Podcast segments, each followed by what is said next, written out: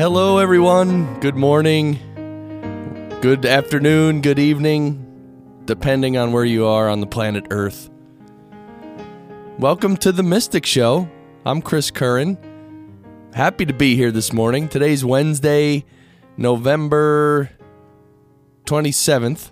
Had to check my watch. Um, yeah, it's the day before Thanksgiving.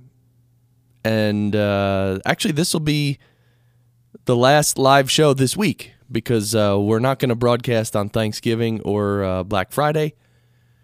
Um, I will not be doing any shopping on Black Friday. My wife will be shopping and I will be golfing.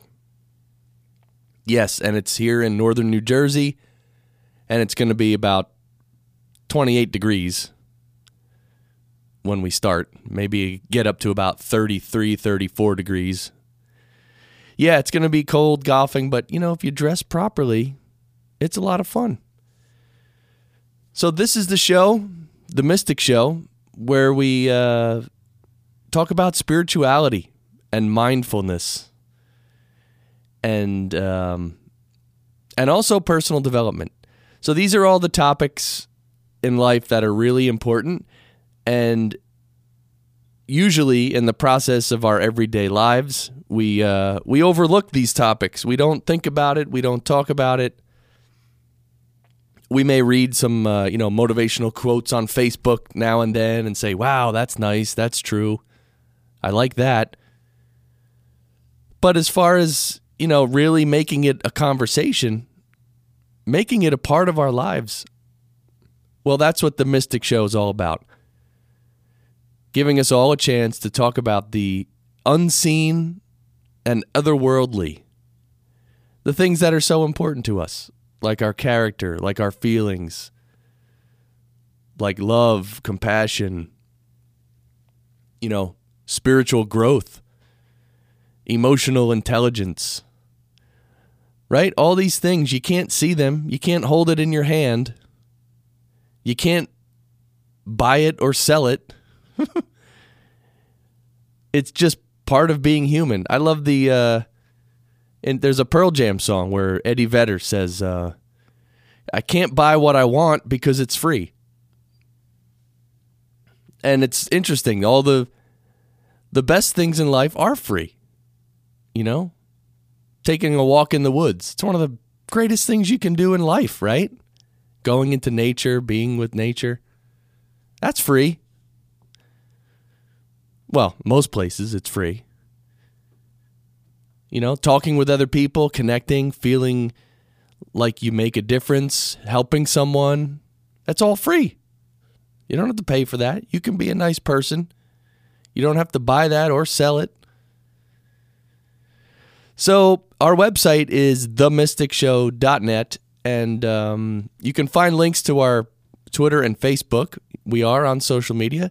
And you can also find our phone number and our Skype handle. So you can call us. You can actually call the show live, ask questions, comment. And uh, yeah, so if we ever talk about a subject that you, and you have a thought, you know, hey, I agree with that. I remember when blah blah blah. Call up and tell us the story.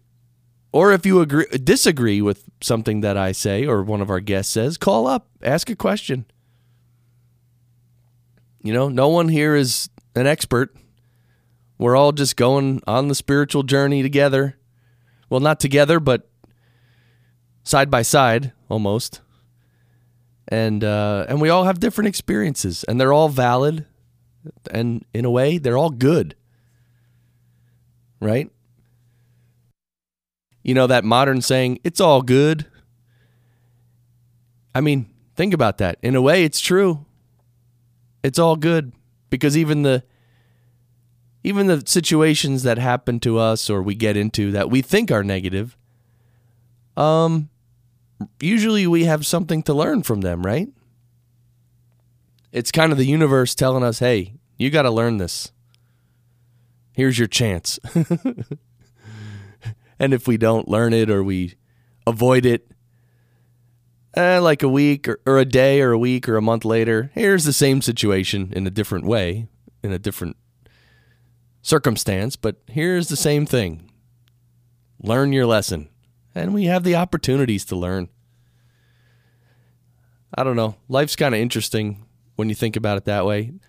The problem is, we're so focused on our material lives and money that we, it's like we don't have time to deal with this spirituality stuff. I don't have time. I can't read books. I can't think about that. What lesson am I going to am I supposed to learn? I don't have time to think about that. So, it's you know, Spirituality is one big opportunity for each one of us. And for those who take it on and say, Yes, I'm going to do it, I'm doing it. That's it. The world changes. Somehow the universe gives you time. It's really amazing. Anyway, we're going to um it's funny again again I'm talking about this and it's something we're going to we're going to read in our book right now um, again, the book we're reading from is called Your Invisible Power by Genevieve Behrend, and it was published in 1921. And it's one of the great books I've read, and really it's about visualization. It's about, well, it's called Your Invisible Power, and visualization uh, using our imagination is that power. And yesterday we read the first passage called Order of Visualization. That was really good. Talked about, um, yeah, it talked about that uh, principle over precedent. Remember we talked about that? So the power of visualization, your power of visualization, can overcome anything that's come before it. So just because you have not achieved something in the past does not mean you can't achieve it now, because you can.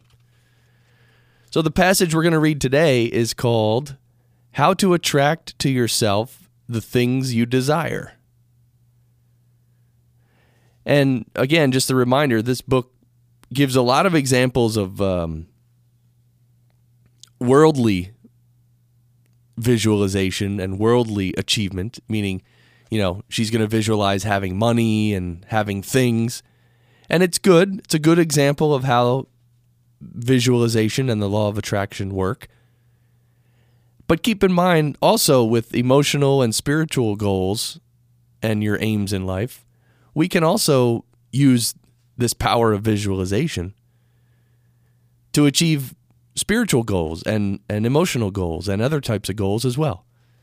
So it's not all about you know, money and cars and things. Just, I mean, you probably know that, but I need to say that out loud because I don't, I, it would be unfortunate if anybody listened to the show and said, oh, he's just talking about how to make money. So, anyway, I don't think anyone would ever do that, but you get the idea. So, this section again is called How to Attract to Yourself the Things You Desire uh, let's go ahead and read it from the book Your Invisible Power by Genevieve Behrend.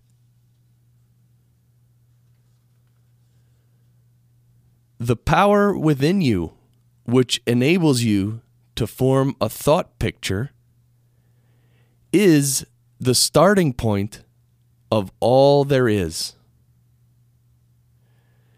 In its original state, it is the undifferentiated, formless, substance of life. Your thought picture forms the mold, so to speak, into which this formless substance takes shape. Visualizing or mentally seeing things and conditions as you wish them to be is the condensing, the specializing power in you that might be illustrated by the lens of a magic lantern. The magic lantern is one of the best symbols of this imaging faculty. It illustrates the working of the creative spirit on the plane of the initiative and selection, or in its concentrated specializing form, in a remarkably clear manner. This picture slide illustrates your own mental picture. Invisible in the lantern of your mind until you turn on the light of your will.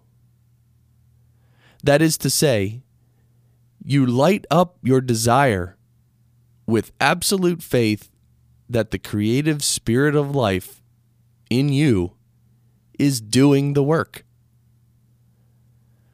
By the steady flow of light of the will on the spirit, your desired picture is projected upon the screen of the physical world. An exact reproduction of the pictured slide in your mind.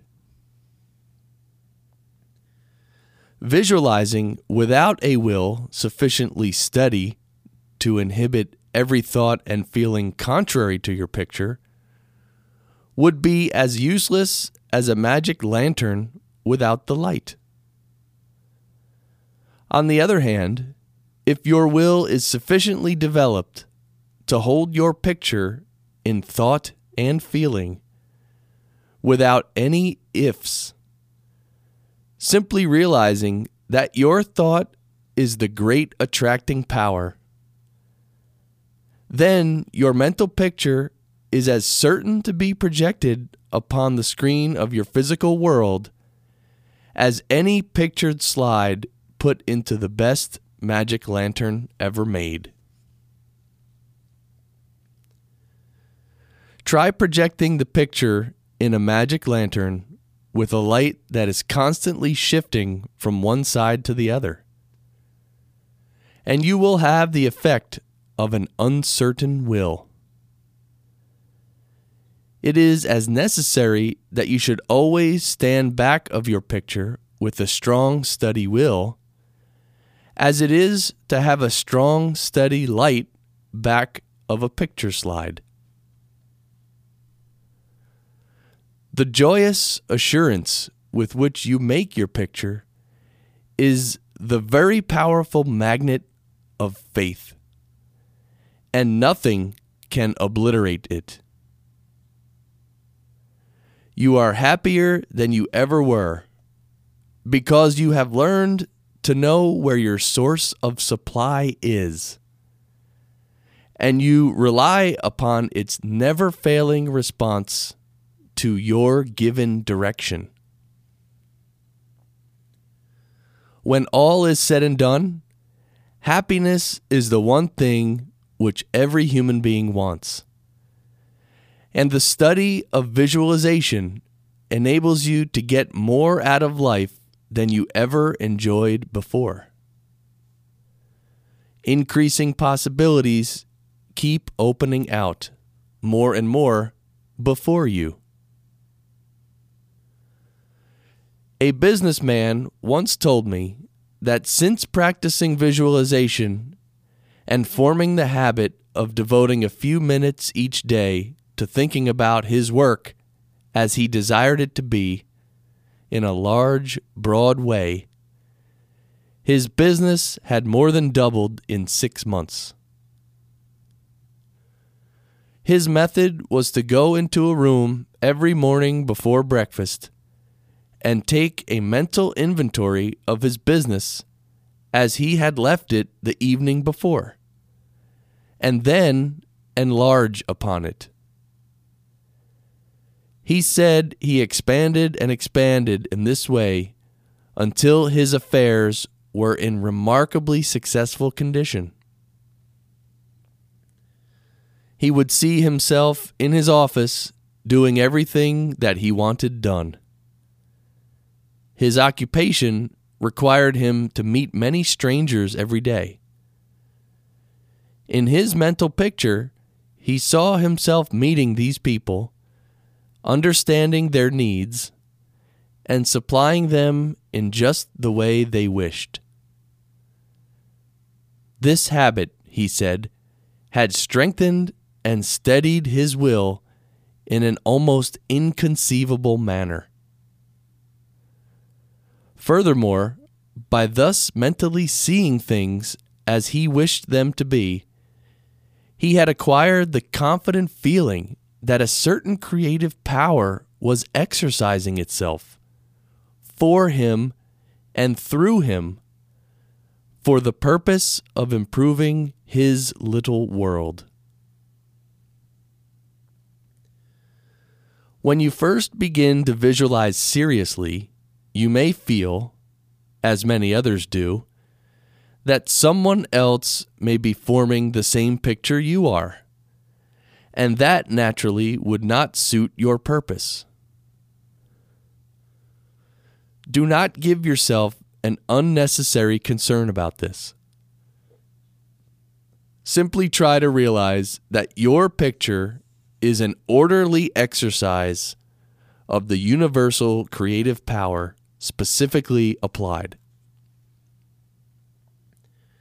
Then you may be sure that no one can work in opposition to you.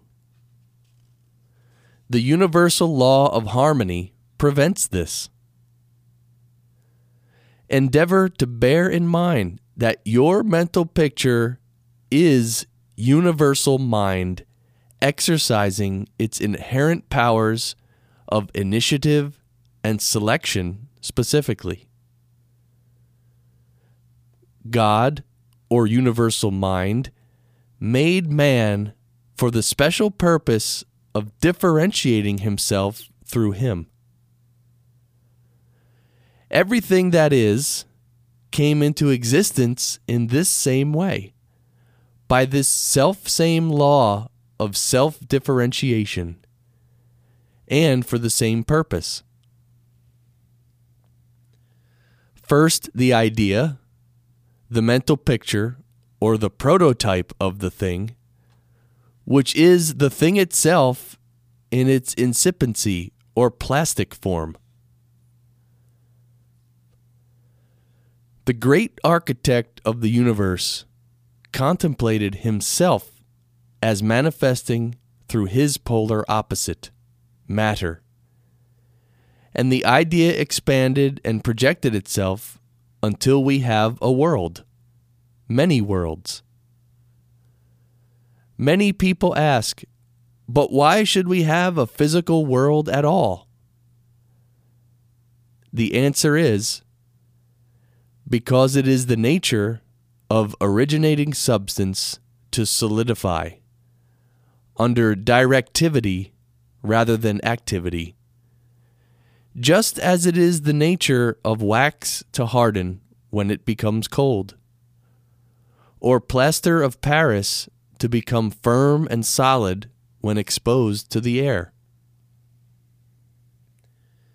Your picture in this same divine substance in its fluent state taking shape through the individualized center of divine operation, your mind.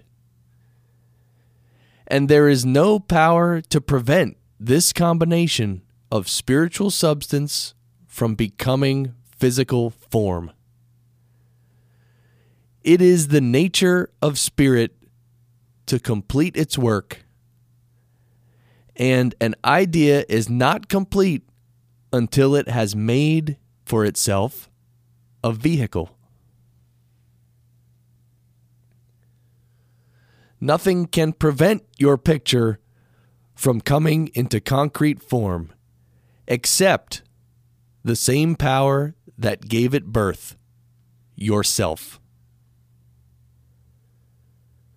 Suppose you wish to have a more orderly room.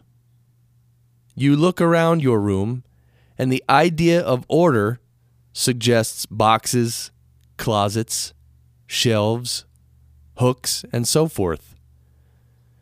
The box, the closet, the hooks are all concrete ideas of order. Vehicles through which order and harmony suggest themselves.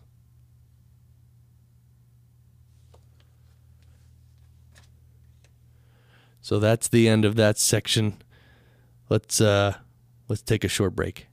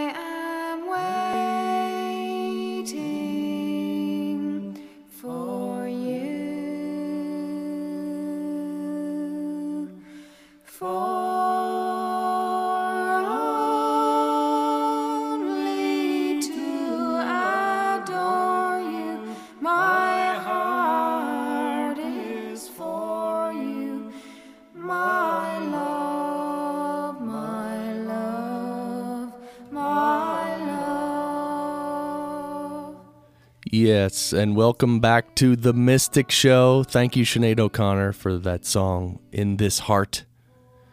Beautiful one. Um, yeah, welcome back to the Mystic Show. Our website is themysticshow.net. I don't know if you've been there, but we have all of our previous episodes archived there. And there's a lot now. I, I haven't counted them recently. We must be close to 50, which is just amazing. Um, and also links to our social media and all that fun stuff, and our phone number and Skype handle so you can call us. That's right. Feel free to call. So, um, if you have something to say, or else just relax and listen. Um, yeah, so, right, we just read this section called How to Attract to Yourself the Things You Desire. And it, struck me while I was reading it that I wanted to, um, before I read this passage, I wanted to talk about this, um, what does she call it? The magic lantern. Is that what she calls it? Yeah, the magic lantern. Now, again, this book was published in 1921. So she's talking about things from a 100 years ago. And apparently, the magic lantern was almost like a slide projector, right? That's how we can understand it. I mean, that's how I understand it. So she says you can put a slide in there, a picture slide in there. But until you turn on the light of the projector, you won't see anything. right? So you have to turn the light on. The light shines through the slide and projects the picture up on the wall, right? So that's what she kept on saying that this is a great um, it's a great analogy for um, the will. Okay, because we have to visualize and the visualization is like the picture is like the slide, okay? So you can visualize a picture that's fine. But until you put your will behind it, and the will again is the light of the projector. So until you turn on the light of the projector, you're not going to see anything. And when you do turn on the light of the projector, it will project whatever that picture is, whatever the slide is, it will project that onto the wall. So it's really a great analogy of how we we use our mind to visualize something. And by the way, we're we're all doing this all the time. Like you don't think this is something you have to you've never done and you have to learn how to no. You've been doing it almost every moment of your whole life. It's just most of us do it unconsciously and habitually, right? Like out of habit. But it's a great analogy. The picture is whatever you visualize, the light of the projector is your will, and the picture that shows up on the wall, that's what you manifest in life. So I, it's a great little analogy. I, I really like that. And it really explains why a lot of people talk and talk and talk about goals or what they want, what they don't want, whatever they talk about, and nothing ever materializes, right? It's because they're it's because they're never turning on their light of uh, of their will. So, all right. So the analogy of the magic lantern, that's a great one. We love that one. And um, she also talks about the undifferentiated, formless substance of life. Okay. So, in a way, she's talking about the universe and um, the fo- the formless substance of the whole universe, right? When we when we use our mind to visualize, we're like impressing our idea into that formless substance, and then we're then that's how the universe responds and creates whatever we're thinking about. Hello, welcome to the Mystic Show. Hi, Chris. This is Satya. Hey, Satya, was that you who just was calling? Yeah, I couldn't get through. Oh, I interesting. Guess I could hear your voice, but I guess we couldn't connect. Well, great. I'm uh, welcome to the the Mystic Show, Satya. How are you? Good. So you had some thoughts here? Yeah. Um, I, I had a question, and I have something to say about you know um, some topics from yesterday. Oh, Um, good. Okay. Yeah, the question is, you know, what is the difference between visualization and daydreaming? Um, I think you, you were kind of talking about it. Maybe you can explain it a little bit more. Yeah. Um, well, in a way, they both use the faculty of imagination. So that's actually the mental muscle that you're using when you visualize and when you're daydreaming. Um, yeah, I think the the big difference is the will, and it's interesting we're just talking about that right now because uh, daydreaming is you in a way you're just letting your mind drift, and you're kind of thinking, and it's it's like floating. It's just floating along wherever the current pushes it, it'll go. That's fine. Uh, visualizing with a purpose. Um, well, let's put it this way: daydreaming could be considered visualizing. But what when we talk about visualizing in terms of achieving a goal or manifesting an outcome, that visualization needs purpose behind it, intention behind it, and also the will behind it. So one is more like passive, the other one is more active. It's almost like uh, the meditation and cleaning in our Sahaj Marg practice, where the meditation is passive, the cleaning's active. Visualization with a with a purpose, with a goal, that's actually an Mhm. active process. So So you need to have a goal and you need to do something about it, you know, along with visualization. yes, that's a good point. You're right. It, you, you, you the visualization is the first step, and then you know action, you know physical world action toward your goal has to accompany Okay. it as as well. Okay. Oh, that's great. So what what uh did you you like the show yesterday? What what did you uh, what thoughts did you have about yesterday's show? Yeah, I wanted to talk turkey. Talk turkey. You know what? I just it's funny. Before the show today, I read, I reread the Big Great Turkey Problem in the Antifragile book because I thought it was so interesting. Yeah, yeah, exactly. That's uh, that's what uh, I had in mind. Um, if you're okay with it. Yeah, let's talk. What what did you think about the Great Turkey Problem? Yeah, I- I think the, the turkey story you said uh, uh, was something like, you know, the turkeys are, uh, you know, raised in a farm and they're fed a thousand days and they just, you know, they don't know what is coming, right? They just, you know, the butcher keep, keeps them feeding um, and they, they just think that's how, you know, life is going to be until uh, the day of reckoning. Right. a few days before Thanksgiving, um, and then you know what happens. So I, I think that was the story, right? Yeah, that's the story. You know, I think the the crux of it is sort of about stability. Like all the turkeys were probably hanging out talking with each other saying, "Oh, this is great. Life is great. You know, the butcher loves us." And there might be one turkey one turkey who speaks up and says, "You know what? I don't like this. Maybe there's a reason why he's feeding us. There's a reason why he's treating us so well. Something doesn't make sense here." And all the other turkeys say, "Oh, shut up. He's he lo- the butcher loves us." So there's a false sense of stability that the turkeys Okay. have, and Yeah. that gets shattered. Yeah, I wanted to you know use that uh, analogy and see, you know, uh, think about you know how uh, we humans, you know, kind of do the same thing um, and live our life without you know thinking about the day of reckoning or the death. Right? Right. Yeah. and uh, we can excuse the turkeys, you know, obviously because you know, they don't have a highly developed sense of awareness or thinking, but we do, and we still, most of us, you know, don't think about it uh, or do anything about it. You know, what's going to happen uh, after that? So that's part, you know, probably because you know we we are all afraid of death. You know, that's kind of a topic that is not really discussed.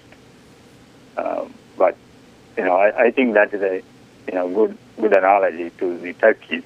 You know, we don't want to be turkeys, but you know, what can we do about it? How can we, you know, prepare for it?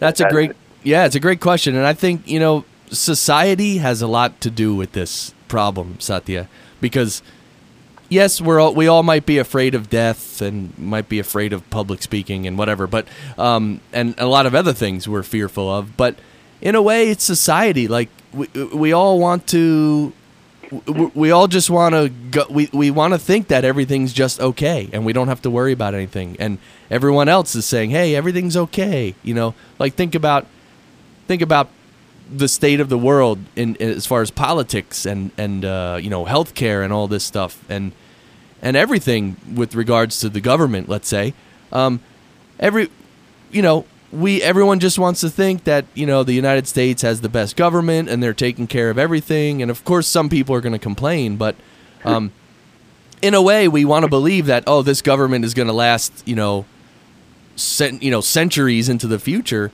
And we we think we just want to think that everything's okay you know? But Yeah. that that's probably not the case you know? Look at what look at look at what we're going to leave for our children and grandchildren. All the all the messes all the shortcuts we're taking all the you know and and I don't want to get into politics and everything. And and even even the you know um, the environment and everything. We're pretty much you know living uh, we're pretty much stealing from our children and grandchildren but we want to believe that oh we're doing the right thing and so it's almost like a collective brainwashing um, do you think so Yeah. satya Yeah, that's why you know, um, you know, that's I agree with you there. But once again, if we want to change, you know, we have to change, you know, within ourselves, right? So uh, I wanted to talk about how spirituality can, you know, help us prepare for, you know, for this day, even though you know, but because you know it can come tomorrow or you know in 50 years, right?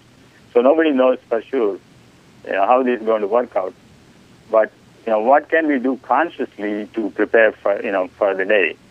Because a lot of spiritual books and you know uh, you know in the scriptures in India they talk about it.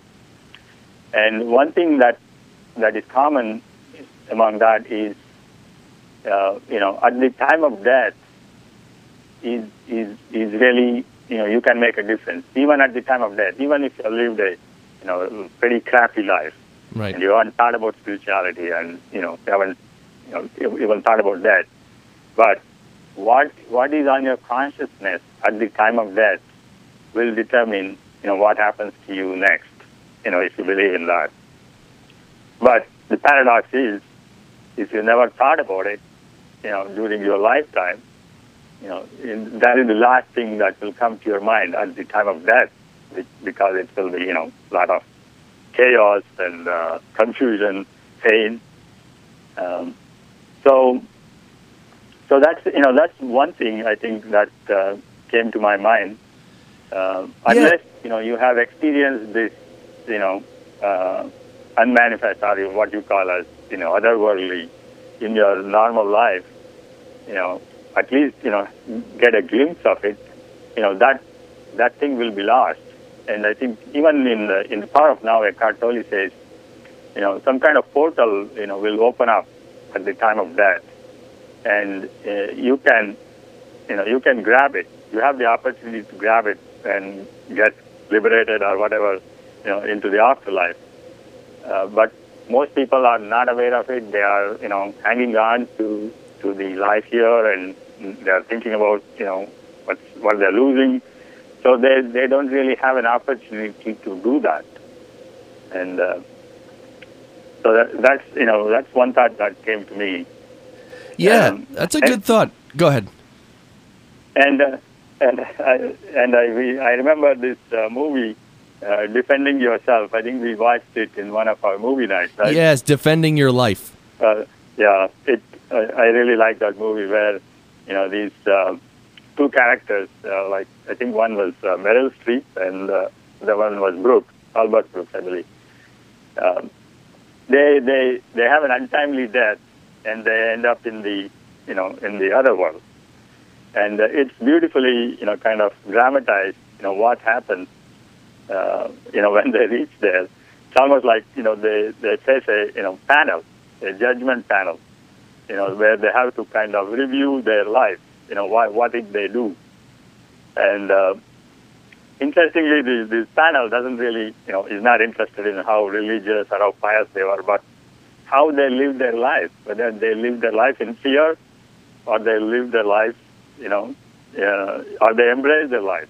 and uh, I think that and that distinction was made between the two characters. You know, whereas Albert Brooks was always fearful and kind of you know anxiety uh, and and kind of burden throughout his life.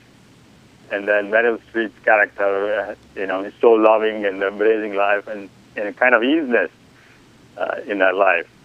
And they, you know, depending on that, you know, Brooks was going to be sent back to Earth, and you know, Meryl Streep's character was going to go to the to the next uh, stage of you know evolution, if you will.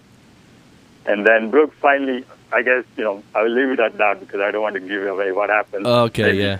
Some people want to want to watch, you know, some listeners. Um, but I think that was a beautiful way. If anybody, you know, wants to understand or even think about it, uh, I think that that movie helped a lot in kind of, you know, conceptualizing, you know, some of these, uh, you know, esoteric, uh, you know, thoughts in spirituality, right? Yeah, def- yes, very good points, Satya. That was a re- that was a really good movie, defending your life, and you bring up some really good points. I mean, you know, um, talking about death and that you know death is coming and how what is what's going to happen at death. I mean, that's like the crux of uh, well, one of one of the main pieces of of spiritual practice because that's exactly what we don't know what's going to happen then, uh, but we sort of have a feeling that there's more after that, or you know that obviously death isn't just you know a complete end into darkness and blackness, but um, so and even in our our Sahaj Marg practice, there's um there's one teaching uh, that our spiritual guide talks about. He says meditation is a training in dying, and it's really true. It's it's almost like we're preparing. You know, one way to look at it is we're almost preparing for that moment when when that door does open up, and and we have to have our mind sufficiently regulated, and we have to be, you know, calm enough and re- whatever, relaxed enough or centered enough, not not distracted by worldly things uh, at that moment. So it, you make a great point, and and I think people are afraid of death, and um, it's interesting. I think the people who take on a real spiritual practice, they do think about death and what's after death, and and I I actually experience a lot of most people they don't want to talk about that, like they just Mm. they want to almost ignore death, like. Like, how can you ignore death? I mean, it's coming. I mean, it might be coming soon. How, how do you know? But you know, I mean, some people do prepare for that, but the only preparation it seems, you know, they will determine what type of casket they're going to be in and where they will be rest. So, you know, you- you're preparing for you know something which is going to be destroyed, Right. but not something which is going to live. So it's kind of the opposite, Right. you know, how it is done, at least in this country. Definitely. And and one other point I'd like to make is that um, when we meditate and we do a spiritual practice, we're really going inside of ourselves, and we're really trying to, in a way, make contact with that divinity that's inside of our own heart. Right? It's it's an inside job. We're going inside. And here's the thing about that: if divinity is in your heart, then that means that all the answers are within you and so when we talk about living life and gaining wisdom and living better and you know loving and being compassionate, helping other people, um, and and answering a lot of these questions we have, all the answers are inside.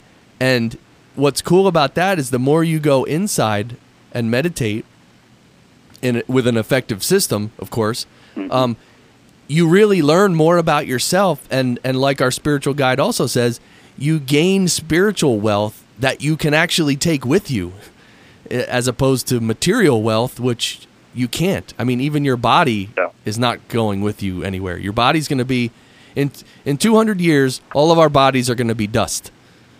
So, Yeah. so so then what? Where are you then? What you know? And and look there's no we don't know the answer to that but looking inside yourself for the answer that's important. That's spirituality right Yeah, and uh, you know, even our scripture says, you know, it's something that you know, the soul is cannot be destroyed. It cannot be, you know, destroyed by fire or weapons, or you know, cannot be wet by water. I think that's what uh, Bhagavad Gita says. Um, and uh, and also in, in the at least in the Hindu scriptures, it's very clear that even though you know it is not reinforced or talked about it, you know it clearly says Krishna, you know the the God incarnate says to Arjuna in the Gita that those who remember me at the time of death will come to me, no doubt about it. And and even in terms of the science, you know, you you, you talked about near-death experiences, I think, on your show, and uh, it seems like there is something opening at that time. It's very clear. I mean, from hundreds of experiences documented, uh, that you know, it's not like that's the end. It's the beginning of something else. And uh, even you know, I've read a few books recently, and you you read about it.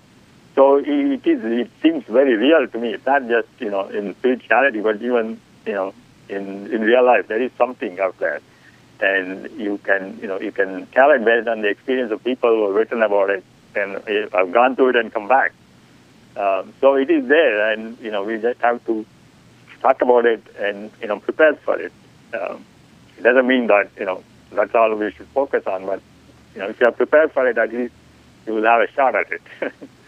Yeah, and that uh, good points, and that's the beauty of life. In my opinion, that's the beauty of life. That there's so many deeper things that we we just know in our hearts that they're true and that they're there. You know, we we we know too much about near death experiences to say that oh that's that's a bunch that's just made up stuff. That's fake stuff. It's not fake. I mean, come on, you know it in your heart. If you're listening to my voice right now, you know it that there's something to all that and also these different you know powers of intuition and psychic powers and everything. I mean, when we live our mundane life, we're living like one percent of of our potential of what we could be uh, living, being aware of, enjoying, sharing, and uh, that's to me that's that's the thing that drove me to a spiritual practice because I just knew there was something more, and uh, so I think that's what and, and that's a positive approach to spirituality. I think some people also approach it from fear. They, you know, their society tells them that they should be going to church or going to a temple every week and and and then maybe they get and but then they don't go. They spend their lives just messing around and then all of a sudden they get diagnosed with cancer and then it's like, "Oh my god, I have to go to church or the, the you know I have to start meditating you know so it's it's done out of fear and uh, and and that's that's no way to approach the divine right Yeah. But at least, I mean, it, it may be a way to start. I'm sure, you know, they will, you know, overcome that if they really, you know, start a spiritual practice. But, a lot of people, I, yeah, I, you're right. They, you know, they will wait until something horrible happens. Uh, and, and then, you know, they will start thinking about it. Um, but they will, you know, whether they will stick with it is another matter. But at least it will give them a kind of a kick. Uh, uh, Yeah. To Yeah. kind of get involved. exactly to do something to start something it's true Yeah. Yeah. so very cool great. Satya thank I- you I, yeah If you have time, I have a, you know, kind of a story to kind of end this beautiful story. But- okay oh definitely go ahead Yeah. Uh, this is from uh, uh, Upanishad. You know, it's called Katha Upanishad. This is kind of the essence of the you know the Hindu scriptures. And uh, this story goes, you know, there's a there's a Brahmin. You know, his name is Vajasrava, and he had a son. You know, his name is Nachiketa. This is a very famous story from the Upanishads, talking about death. and uh, this Brahmin Vajasrava was, you know, he was doing some kind of a ritual. He was practicing a ritual. Um, where he, he is supposed to renounce uh, things to get spiritual, to get really, you know, to get merits. And so he does this uh, ritual, and then he gives away a cow, an old cow. And uh, his uh, son, his name is Nachiketa. Uh, he's, he's, you know, even at, uh, at a young age, uh, he has learned scriptures and uh, he's kind of, you know, attained some knowledge. And he's thinking, you know, my father is giving away this old cow you know, emaciated cow, it doesn't give milk. You know, what is the use? So he, he, he starts asking his father, you know, when are you, what are you going to do with me? Who are you going to give it, give, you know, give me, uh, give me, or uh, who are you going to give me to, for example? So he keeps asking uh, repeatedly this question, and his father, you know, gets mad, and he say, "I'm going to give you to death." Nice. So, so Nachiketa, you know, being you know, uh, kind of a you know thoughtful kid, he thinks, "Oh, my father has already promised, you know, that he's going to give me to death." Um, you know, in Indian scriptures, you know, death also has a god, and his name is Yama. Yama. So he is the Yama, yes. He's the god of death. And he has a fierce, fierce character, and, you know, we are all afraid of him growing up because if Yama is coming, you have to kind of Oh. run away because he's coming to get you, right? Uh-huh. But this Nachiketa is so, uh, you know, he's so courageous. He actually goes to Yama to kind of confront him or to understand, you know, what is what happens, you know, when Yama comes. So he goes and he goes there, and Yama is, you know, not, you know, at his home. He's gone out, you know, to do his work, right? Right. Um, so he waits there for three days. He, you know, he was at his doorstep for three days.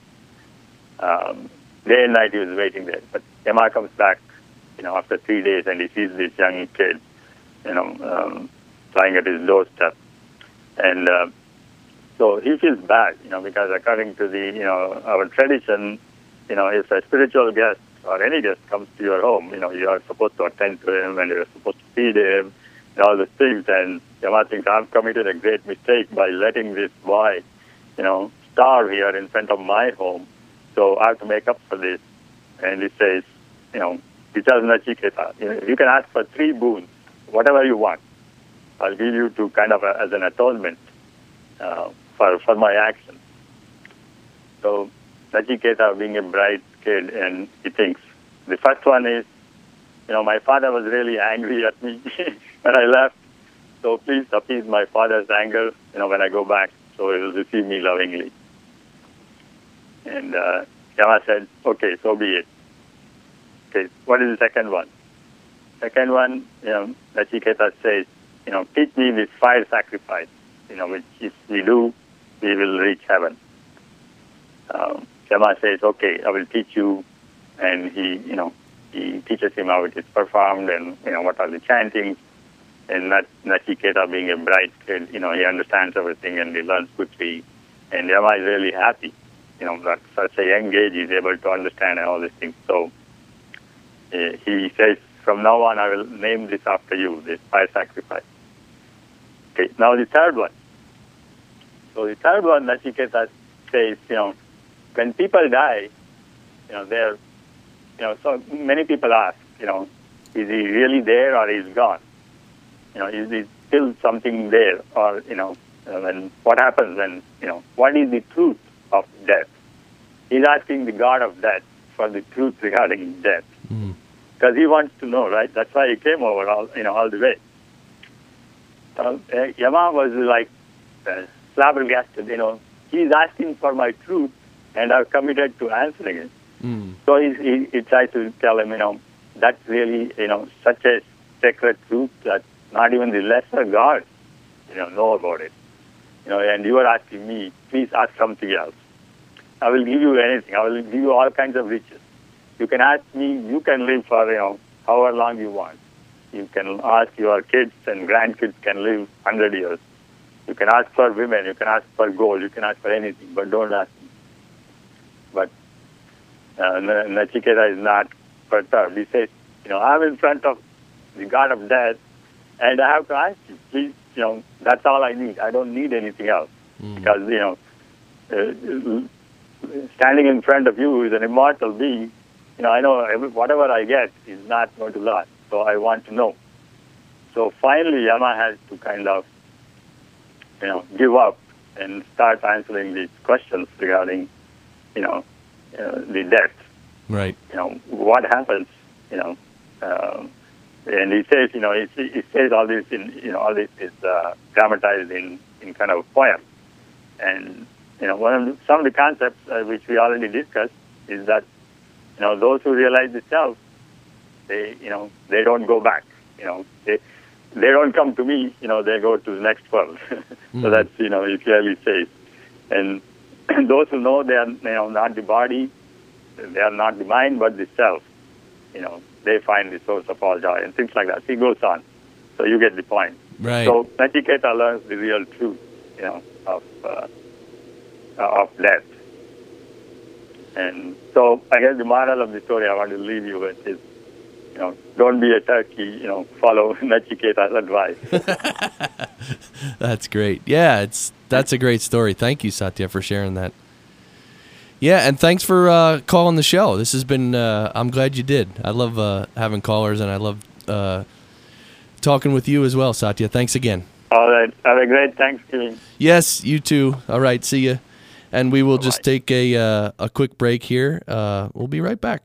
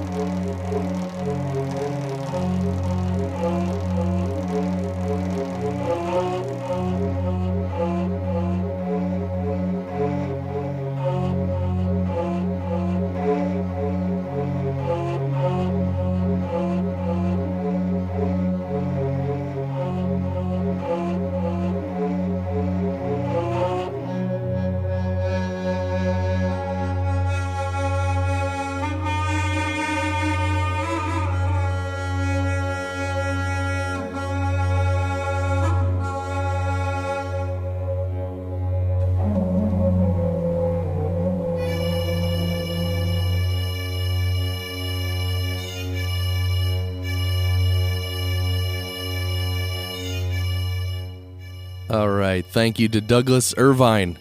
Right? This song is from his album called Ambient Egypt. Douglas Irvine, thank you. And welcome back to the Mystic Show. I'm glad you can join us here this Wednesday before Thanksgiving. And of course, if you're hearing it on a podcast, you're hearing it in the future. See, I'm speaking to the future. So that was great. I'm glad Satya called and shared that story. That was a it's just a phenomenal topic, you know, uh, talking about death and what happens at death, and and it, like I said, in my opinion, that's a big part of spirituality is asking those questions and actually, you know, meditating and and trying to connect with your self to uh, to find the truth and to like like Satya said, he said, you know, Lord Yama, the Lord of Death, said if you're if you realize yourself, then you don't even go to him. You just go beyond him. So so in a way we can avoid any uh well, we can just go to higher levels directly, I think, as humans. So I want to read to to finish the show, I want to read a nice little passage from our other book, uh 365 Tao. This is actually today's passage, right? Uh, November 27th, 2013. And uh, it's called Sieve. Uh, yeah, and and you'll you'll if you don't know what a sieve is, you'll know what it is after I read this. So this is a nice little piece here. Um, okay, so it's called sieve. A coarse sieve catches little. A fine mesh catches more. If you want the subtle, be refined. Be, but be prepared to deal with the coarse. The irony of spiritual living is that you become more sensitive and more subtle. Therefore, you become intolerant of the coarse. There is not much choice in this. If you want to catch the subtle things in life, then you must become refined yourself. But the coarser things will then accumulate all the more quickly. A coarse sieve in a rushing stream will hold back only debris and large rocks. A fine mesh will catch smaller things, but it will also retain the large. Some people attempt to cope with this by becoming multi layered. They set up a series of screens to their personalities, from the coarse to the subtle, so that they can deal with all that life has to offer. This is quite laudable from an ordinary point of view, but from the point of view of Tao, it is a great deal of bother. What do we do? If we remain coarse, then only the coarse comes to us. If we become subtle, then we gain the refined, but are plagued with the coarse as well. If we become multi layered, then we create a complexity that isolates us from Tao. The solution lies in floating on the current of Tao, uniting with it. That way, we no longer seek to hold or to reject. And that's the end of that passage called Sieve. It, it again, it talks about how as we become more spiritual, the the coarse or the gross, the more gross parts of life, uh, become almost intolerable. Right? We become so sensitive; it's hard to deal with the coarseness of everyday life. Uh, but that's that's what we have to deal with, right? And uh, the sieve is is like um, like a mesh, you know. So the the the coarse sieve will let all the the fine debris go right through it, and it'll only catch the big big things. But the fine mesh will catch everything, the subtle and the coarse. So as we become more spiritual in everyday life, we're to just attract more of everything, uh, coarse and subtle. And I like how he says how to deal with it. The, the solution lies in floating on the current of Tao. And this very much goes with uh, what we talked about previously about being in remembrance and sort of maintaining a spiritual consciousness while you're doing everyday mundane activities. So you can do the mundane activities, but also remain in a mindset and a heart set of a higher spirituality. And um, that seems, again, everything's pointing to that, that that's the way to do it. That's the way to live. So um, I wonder what you think about that. Well, maybe you can go to the post of this show and, and comment. If you go to the website, you can comment on any of the shows, actually, and you can even send us a message through the website. So, thank you for listening. Um, I wish you, I mean, it goes without saying, but I wish you a happy and gratitude filled Thanksgiving. Uh, and that might be with family, that might be in prayer or meditation. So, so as you move through your day, as you move through Thanksgiving and the holiday and, and everything, keep a good vibration. And you know, keep shining.